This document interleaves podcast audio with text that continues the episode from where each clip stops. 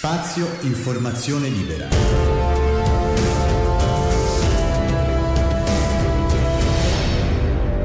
Il podcast.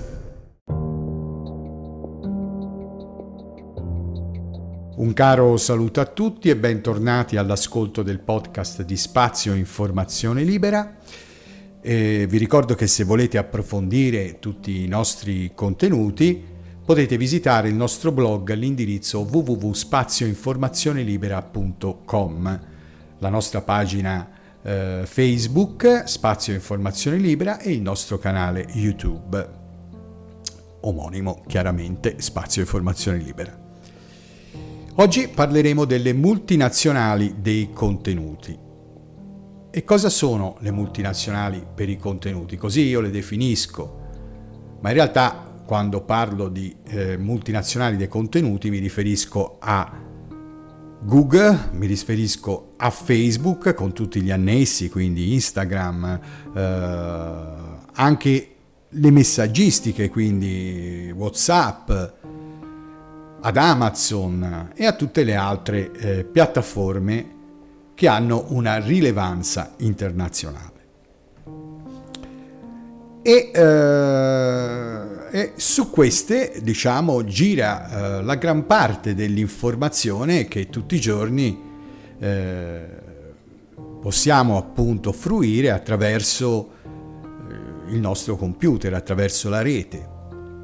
E quindi cioè, so, è lì che risiede eh, tutto il nostro lavoro, se così lo vogliamo chiamare, di condivisione, eh, tutti i nostri post tutte le nostre fotografie che appunto mettiamo a disposizione del mondo, degli amici e quant'altro.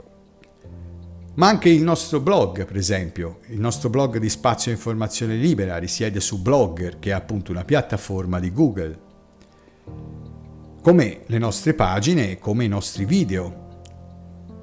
E quindi cosa succede nel mondo? Succede che queste eh, multinazionali in realtà conservano gran parte della memoria di rete, una memoria che è molto importante, perché come sapete anche se per esempio qualche giorna- eh, giornale, qualche testata giornalistica, via chiamiamola così che è meglio perché giornale mi sa tanto di carta, anche se qualche appunto testata giornalistica ha server propri, ha dei server propri, quindi l'informazione risiede su dei server privati che appartengono alla stessa testata giornalistica, però la condivisione degli articoli, quindi i feed di riferimento e tutto ciò che appunto rende pubblici questi contenuti chiaramente passa attraverso l'indicizzazione di Google, le pagine Facebook che, dove i link rimandano alla, all'articolo e quant'altro, che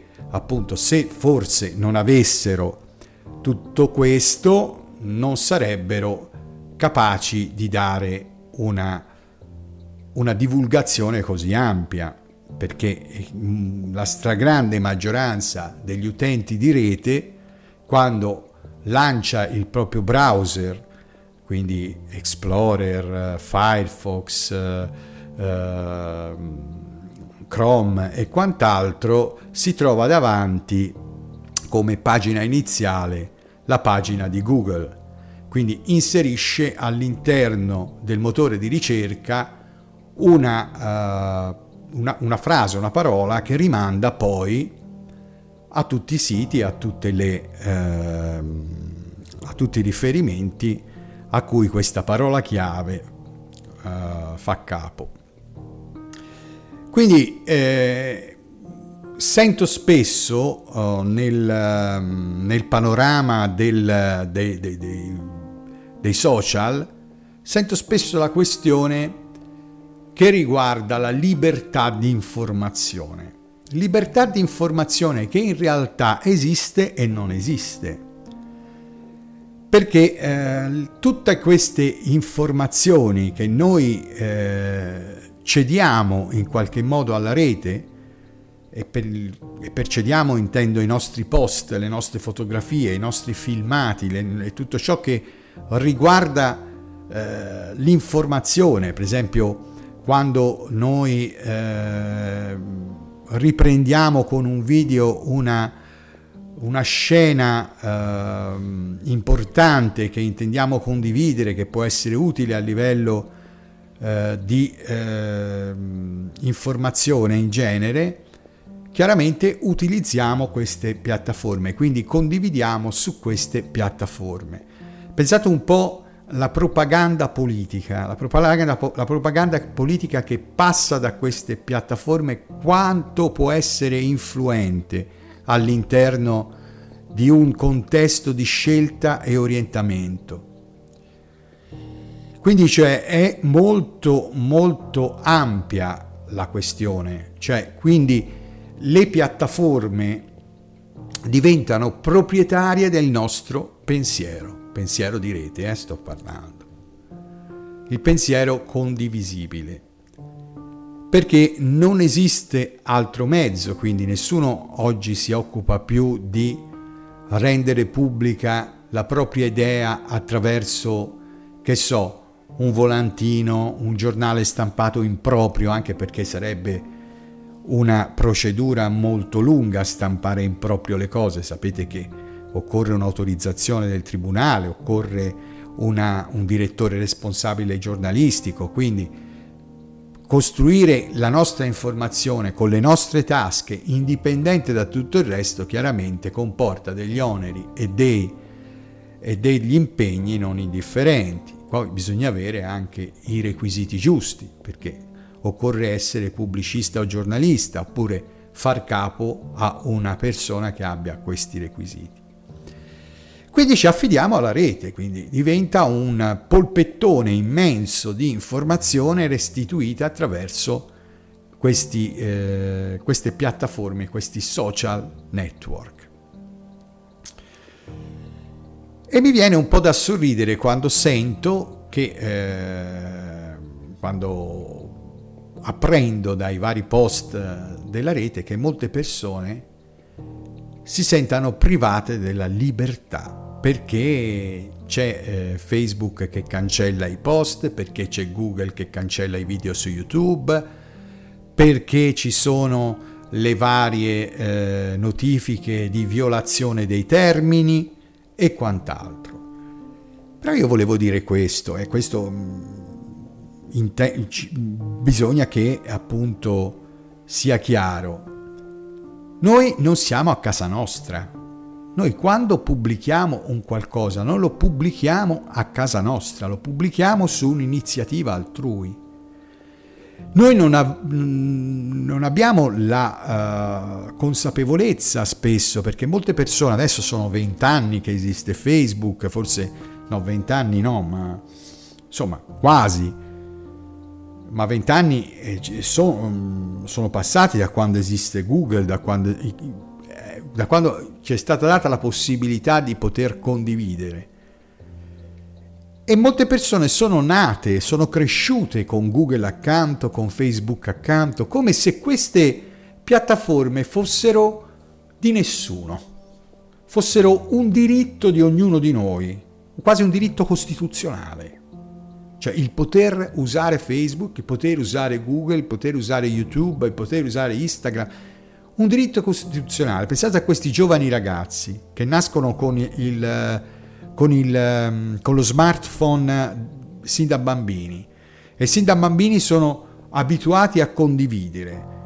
Cioè questi, questi ragazzi, questi giovani crescono con la falsa idea, la falsa convinzione che sia un loro diritto poter esprimersi attraverso un social. In realtà non è così perché eh, stiamo appunto usufruendo di un servizio nello stesso, nello stesso identico modo eh, che, eh, che, so, che entrare in un centro commerciale o in un grande magazzino o in un supermercato. Stiamo praticamente utilizzando un servizio privato che anche se ci dà la possibilità di ehm, condividere gratuitamente le nostre cose, però sotto sotto c'è un, uh, una diciamo, strategia di mercato molto complessa che eh, utilizza nostro, i nostri profili per mirare quindi al marketing e mi sembra una cosa a me ovvia, anche giusta, perché eh, se eh, io ti do un servizio, è chiaro, gratuito in qualche modo, cioè quello di poter archiviare le tue foto in rete, di poter eh, scrivere i post, di poter creare gruppi, di poter creare pagine, di poter creare in qualche modo gratuitamente. E beh, e non credo che cioè, il mercato diventi un'opera pia, cioè sia un'opera pia. Ecco, il mercato ha comunque un motivo per esserci, per esistere, quindi per poter eh, diciamo mantenere tutto questo ambaradan di hardware che eh, queste mm, iniziative, queste, queste grosse piattaforme, queste multinazionali dell'informazione hanno, devono, eh, devono comunque avere degli, dei, dei, degli introiti, quindi devono avere degli, delle entrate, anche perché ci sono dei dipendenti, anche perché ci sono delle cose da pagare. Allora, vi faccio un esempio, ma poi non è un esempio, è la realtà che comunque sia eh, si può tranquillamente si può tranquillamente parlare è, è questa. Allora, se io ho delle foto e voglio, e voglio archiviare queste foto, e non sono collegato a internet, dovrò metterle su una chiavetta, no? una chiavetta USB o se sono tante nell'hard disk del nostro computer oppure che so in un hard disk esterno oppure se sono tantissime devo creare comunque una serie di hard disk se poi voglio restituire dei servizi o restituirmi un servizio che sia comunque accessibile non solo dal mio computer ma anche dall'esterno e quant'altro, devo creare, che so, un server. Questo server dovrò appunto eh, tenerlo in casa. Allora, voi sapete benissimo che per creare una pagina internet, per esempio, occorre un server, cioè occorre un computer, tra virgolette,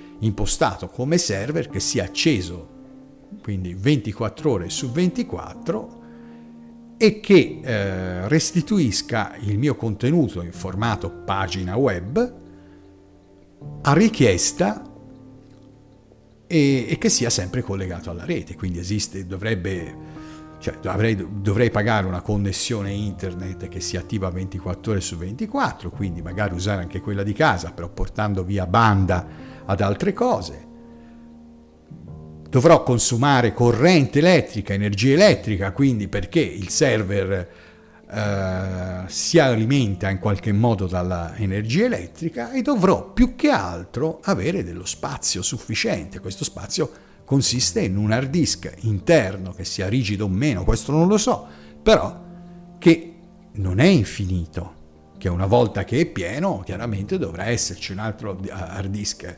accanto di supporto che aumenti lo spazio. Quindi se io dovessi organizzare tutto questo avrei comunque un costo, anche se eh, anche per restituire il servizio soltanto a me stesso. Pensate a un server di una piccola azienda, pensate a un server di una grande azienda, pensate a tutto questo.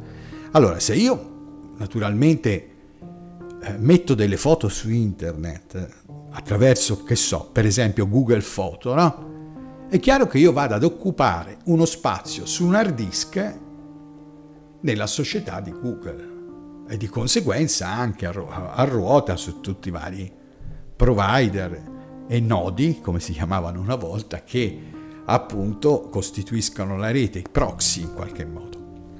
Quindi vado ad occupare tutto del, degli spazi, degli spazi che alla fine non sono miei, perché quell'hard disk non è mio, quell'hard disk è di quella società.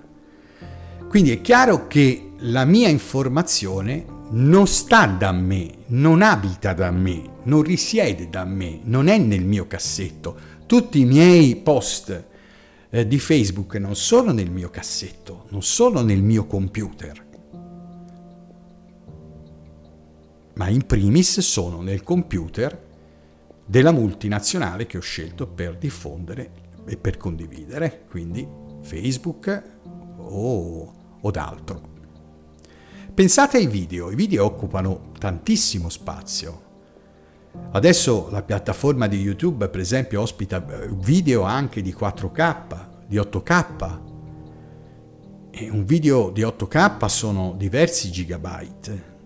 E quindi pensate un po', tutte le persone che su questa terra hanno un account YouTube che eh, praticamente caricano video, pensate un po' quanto spazio c'è bisogno, quanti server, quanta energia elettrica c'è bisogno per far funzionare tutto questo.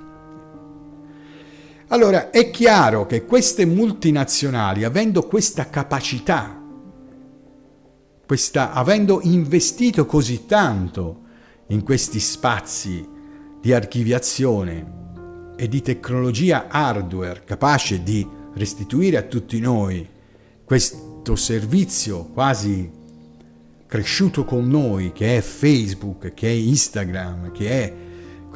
È chiaro che in, comincia ad avere un peso a livello sociale, ma più che altro, allo stato attuale delle cose, comincia ad avere un potere. Prima poteva avere un peso, adesso ha un potere cioè quello di poter orientare tutti i propri contenuti verso una direzione. Voi mi direte, ma come fa? Semplice, perché la master password, se così la vogliamo chiamare, che è quella che hanno i grossi capi no, del, di, queste, di queste società, che è quella di poter dare a sua volta degli accessi dei livelli di accesso a tutti i loro dipendenti e di dare la possibilità a tutti i loro dipendenti deputati al controllo dell'informazione che gira su queste piattaforme la possibilità di poter cancellare. Quindi la possibilità di poter cancellare non è restituita da una legge, ma da una polizia, da una serie di condizioni che queste società scrivono a loro, diciamo, come dire, eh, a loro convenienza. Cioè non esiste una legge che dice cosa o non cosa deve cancellare Facebook, ma sono le regole che la stessa società di eh, Zuckerberg crea affinché, capito, le, eh, affinché eh, i, i loro dipendenti abbiano la possibilità di cancellare. Voi mi direte, mm, ma non tutto si cancella perché, per esempio, qualcuno dirà io ho scritto sempre i miei post e non mi sono mai stati cancellati. Perché? Perché non conti niente, io ti rispondo. Perché non conti niente. Perché sei talmente piccolo in confronto, sei un granello di sabbia in confronto alla, alla, alla, alla miriade di utenti che ci sono, che non fai testo. Quindi, cioè, mm, magari sì, dopo 300, 400, 500 segnalazioni probabilmente ti toglieranno eh, il post, ma poi alla fine difficilmente si creano delle condizioni tali, a nessuno non vada su offese, su cose e quant'altro. Ma per quanto riguarda orientamenti politici eh, o idee particolari, è chiaro che non intervengono. Fino a che però tu non rompi le palle a qualcuno. Ecco, allora a quel punto, capito, qualcosa può succedere. Io ho sempre confidato nella bontà di queste piattaforme. Ma ho sempre confidato perché anch'io non sono nessuno perché i miei contenuti, seppur distribuiti in rete, come vedete, state, state vedendo i miei video, qualcuno di voi sta ascoltando il podcast, però sono piccolo, sono un, inf- un microscopico, ma se io, che so, fossi un grande blogger o un grande podcaster e avessi, che so, milioni di, eh, di ascolti oppure milioni di visualizzazioni nei miei video, ecco che comincerei ad avere un peso. E se facessi politica o se mi occupassi di eh, diffondere idee non conformi a quello che è l'orientamento della collettività, non conformi a quello che deve essere, è chiaro che mi, mi fanno fuori, senza possibilità d'appello, con difficile possibilità d'appello, perché sto usufruendo di un servizio privato. È, è difficile, eh, cioè, poter far causa ad una uh, società tipo Facebook uh, o, o, o, o, eh, i suoi satelliti o Google perché un contenuto mi è stato eliminato? Perché comunque loro riescono tramite i loro, uh, le loro condizioni, tramite le loro regole, riescono in qualche modo a trovare il cavillo, perché se le sono scritte da soli. Quelle regole che noi accettiamo ogni qualvolta apriamo un account. Perché ricordatevi che quando apriamo un account, noi diamo il benestare, accettiamo le condizioni di utilizzo, che spesso e volentieri non vengano neanche lette. Ma chi è che legge una condizione di utilizzo di un social? Lo fa perché ha voglia di iscriversi, ha voglia subito di pubblicare foto e quant'altro, ha voglia di esserci, quindi accetta. C'è scritto accetta le condizioni, magari sono 20 pagine, accetti. Accetti però quelle condizioni e accettando quelle condizioni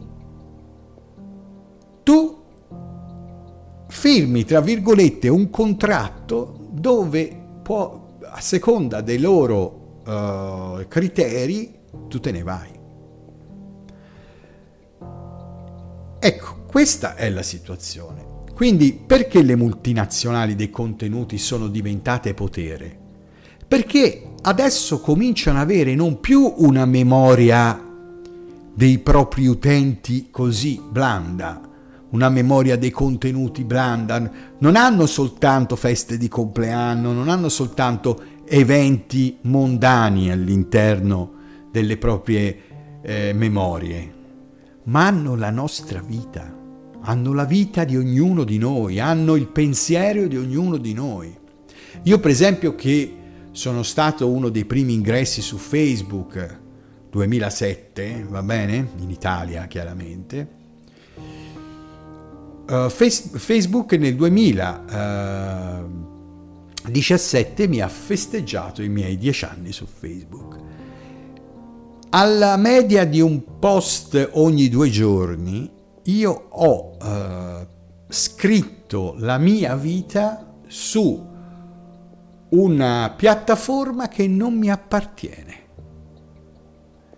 su un hard disk che non mi appartiene, che posso cancellare, però posso cancellare gli indici, state ben attenti perché quando cancellate qualcosa su Facebook cancellate l'indice cancellate la condivisione, cancellate la possibilità di poter eh, far vedere a tutti quello che avete scritto, ma non cancellate di fatto il contenuto, perché il contenuto rimane e può essere riesumato ogni qualvolta chiaramente le circostanze lo richiedano.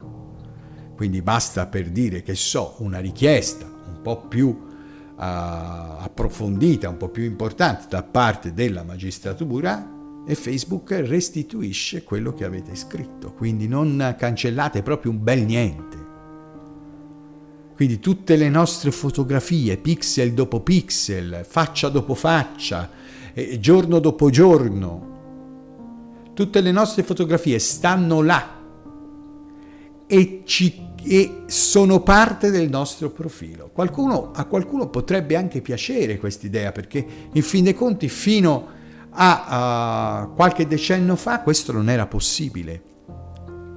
Quindi una persona viveva, stava nella memoria del, del, dei propri cari, stava nelle fotografie su carta del cassetto che potevano arrivare massimo alla terza generazione perché poi si ingiallivano, poi venivano buttate via, stava sull'immagine della propria lapide al cimitero se, e che poi anche quella non è eterna perché ammesso che uno non abbia una bella cappella monumentale, è chiaro che in un cimitero dopo un tot di anni ti fanno fuori anche lì, ti riesumano e sparisci. Quindi c'è l'idea di poter restare per sempre, tra virgolette, io dico sempre per sempre, ma sempre molto tra virgolette, all'interno di una piattaforma, forse questa idea potrebbe essere anche esaltante, perché uno dice io di, beh, il mio ricordo è immortale, ma fino a un certo punto, perché poi se si verificassero le, le, le malaugurate condizioni nelle quali eh, questi server di queste società dovessero sparire, pensate un po' a una guerra atomica, pensate un po' a, una, a un cambio repentino delle leggi dove queste grosse multinazionali risiedano, insomma, bene o male sparite. I, vostri profili non ci saranno più. Quindi è sempre comunque importante considerare che la memoria fisica, quella diciamo dell'uomo, è la più importante. Ma lasciamo perdere, ora se no ci addentriamo in argomenti che non, non che, che, esulano da ciò che eh, è il tema di questo podcast. Quindi arrivando a dire ma qual è l'alternativa? E si ritorna al discorso che ho fatto in partenza. L'alternativa è quella che se volete salvare l'informazione, la verità bisogna non affidare i contenuti a queste piattaforme. Difficile, impossibile, perché si tratterebbe di costituire una società di noi stessi quasi, cioè una, una, una, un'indipendenza dalle piattaforme, dai social, da Facebook e quant'altro. Allora mi viene a mente il radiamatore. Molti si chiedono, no? Si chiedono si sono chiesti, i radiamatori sono scomparsi perché ormai ci sono i telefonini, perché ormai c'è internet, che senso ha essere radiamatore? Non è vero niente, perché il, il vero radiamatore, quello che comunque ha scelto questa, questa passione, questo hobby, questa, questa attività, non eh, contempla il fatto che esiste il telefonino, che esiste internet. Sì, li, li, usano per carità, li usano per le famose QSL, no? che sono le cartoline che attestano la ricezione del, del radiamatore dalla, da, dalla parte di là del mondo, per esempio. E ehm, il radiamatore cosa fa? Praticamente dimostra con la sua passione, con la sua attività, di essere indipendente per quanto riguarda la comunicazione radio. Il radioamatore ha una mega antenna sul tetto e tramite, che so, determinate frequenze, le onde corte, eh, i, i, ponti radio ista, eh, installati dalla, la, la, dalle loro società, dai loro gruppi e quant'altro, dimostra di poter essere autosufficiente nel comunicare con tutto il mondo senza passare da intermediari senza passare da un, una compagnia telefonica, senza passare da un social, senza passare da un... Ehm, da, un, da una messaggistica e quant'altro. Indipendente, utilizzando la sua energia elettrica, utilizzando i suoi trasmettitori, i suoi radiotrasmettitori, i suoi ricevitori, le sue antenne. Questo è il radioamatore. E quindi, cioè, se si vuole essere radiamatori, oppure chiamiamo, chiamiamo, cerchiamo un termine, no? magari eh, se mi date un'idea poi dopo lo coniamo appositamente. Il, eh, che so, mm, il rete amatore, il rete amatore, internet amatore, se così vogliamo chiamare, è colui che è indipendente, cioè colui che utilizza, dovrebbe addirittura utilizzare il, un sistema radio no? da lui creato per trasmettere i dati. Oppure magari si affida alla sua connessione di rete, quindi al suo provider, quindi la sua linea telefonica, come unico ed esclusivo intermediario. Tutto il resto ci pensa da sé. Quindi significherebbe eh, mettere un server in casa eh, che naturalmente deve essere alimentato 24 ore su 24, non deve essere tenuto al caldo ma deve avere anche una buona circolazione di aria, quindi ci vorrebbe un locale apposito con aria condizionata. Ci vuole che, ehm, una, una manutenzione, perché comunque deve essere protetto, deve essere eh, inattaccabile dal punto di vista di crimine informatico, quindi tutte le spese per quanto riguarda software di protezione. Ci vuole una, mm, una spesa non indifferente per l'utilizzo dell'energia elettrica, che comunque è sempre un macchinario che a seconda degli utenti e della banda e di tutto ciò che si vuole mettere a disposizione ha bisogno di energia elettrica che può andare da, da pochi watt fino a 2, 3.000, 4.000, 5.000, 6.000 watt a seconda dei vari, dei vari server, dei vari router che uno eh, mette all'interno del proprio, uh, del proprio, della propria stazione. E quindi ecco che diventi piano piano un fornitore di rete che puoi creare dei servizi, puoi creare delle, delle cose. Ecco, ecco, lì cominci a diventare veramente il, ehm, il gestore de, dei contenuti tuoi, che se vuoi lasciarlo aperto a soltanto ai tuoi contenuti, oppure se vuoi appunto aprirlo anche all'esterno ai contenuti degli altri. Ma fino a che non, uno non raggiunge queste circostanze, quindi significherebbe anche in un certo senso, ammesso che uno non sia proprio fulminato, significherebbe a quel punto aprire un'attività di impresa Ecco, allora io dico, nessuno che ama, che so, scrivere, far foto eh, per proprio conto oppure per dare un contributo all'informazione è sempre disponibile ad avere un server per conto suo. Poi deve essere appetibile questo servizio, non è che uno prende, compra tutto, eccetera, mette là, magari fa 100 visualizzazioni al giorno, ma non bastano per poter giustificare la cosa e per poter dire ah, puoi usare un server esterno. Eh, ci sono, c'è anche la possibilità di utilizzare dei server esterni, ma comunque se il server non è a casa tua è, è, è di un altro, naturalmente questa persona metterà a disposizione il proprio spazio comunque, cioè comunque avrà delle condizioni di utilizzo. E quindi ecco perché le multinazionali dei contenuti non sono un diritto universale. Sono, diciamo, delle, dei servizi che uno paga oppure non paga, tipo Facebook, eh, tipo, eh, e che comunque hanno delle condizioni. Quando queste condizioni cominciano ad essere sempre più strette perché po- possano farlo. Cioè nessuno può impedire a Facebook un domani di dire no, da qui in avanti ogni account costa 25 euro al mese. Cioè nessuno può impedire a Google di cambiare le condizioni di Google Photo, no?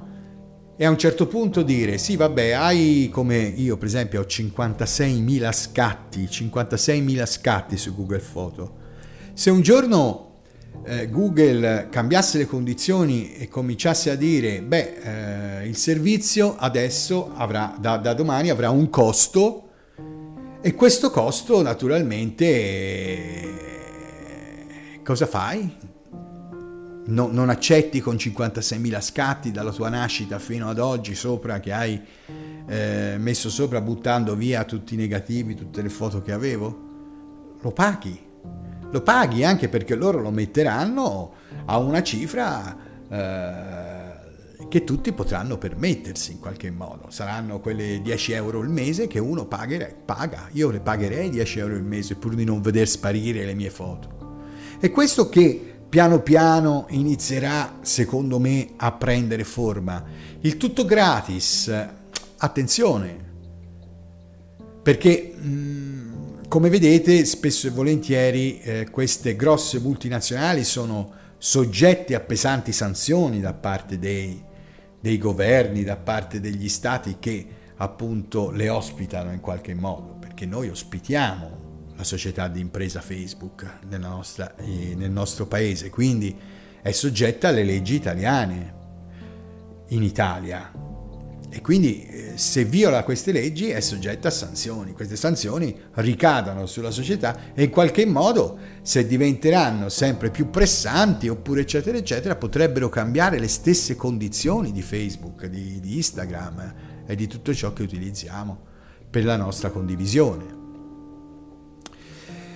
Bella chiacchierata, eh? lunga, si aprirebbe un libro senza fine qua. Ma adesso oh, voglio andare verso la conclusione.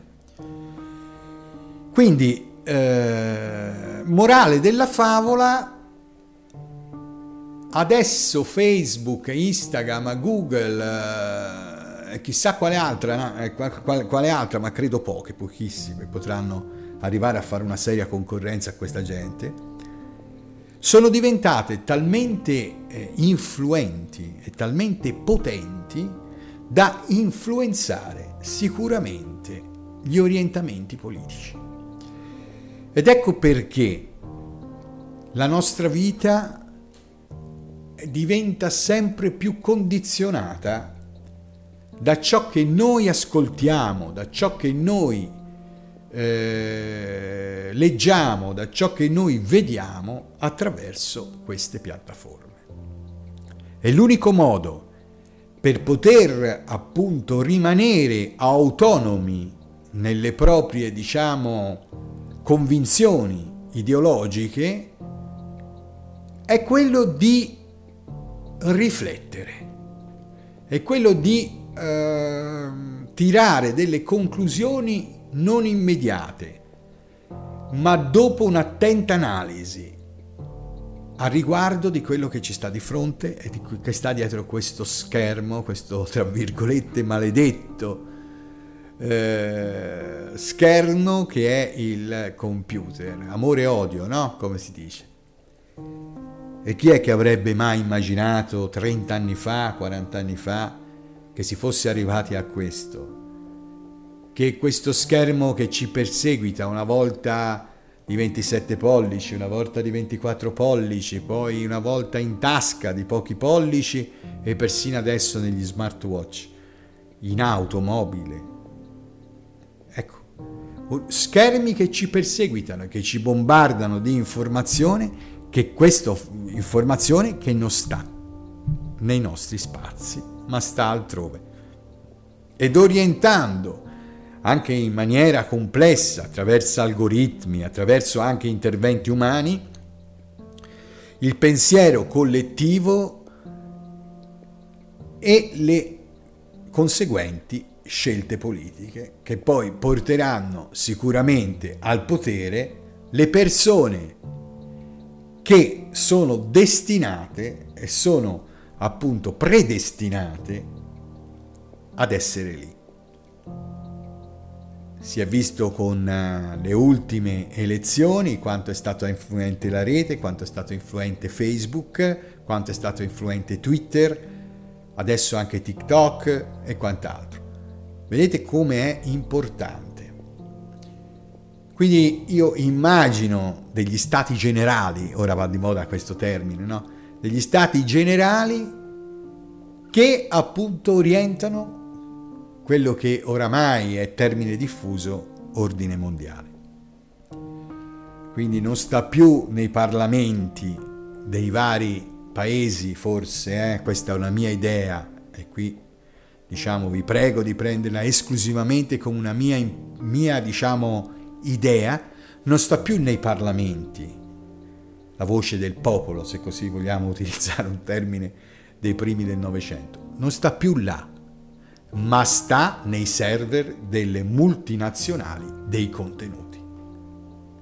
E con questo io vi ringrazio perché sono 39 minuti di podcast, se no vi ammorbo vi ringrazio dell'ascolto, vi chiedo gentilmente di, eh, di iscrivervi alle nostre pagine sia Facebook che eh, YouTube attraverso l'iscrizione al canale e di seguire il nostro uh, blog su www.spazioinformazionelibera.com. La nostra iniziativa è questa, Spazio Informazione Libera. Grazie a tutti per l'ascolto e a risentirci al prossimo episodio del podcast.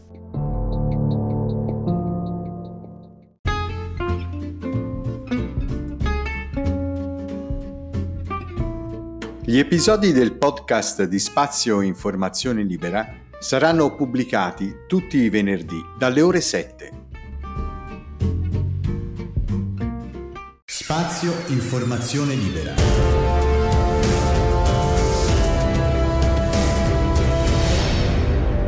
Il podcast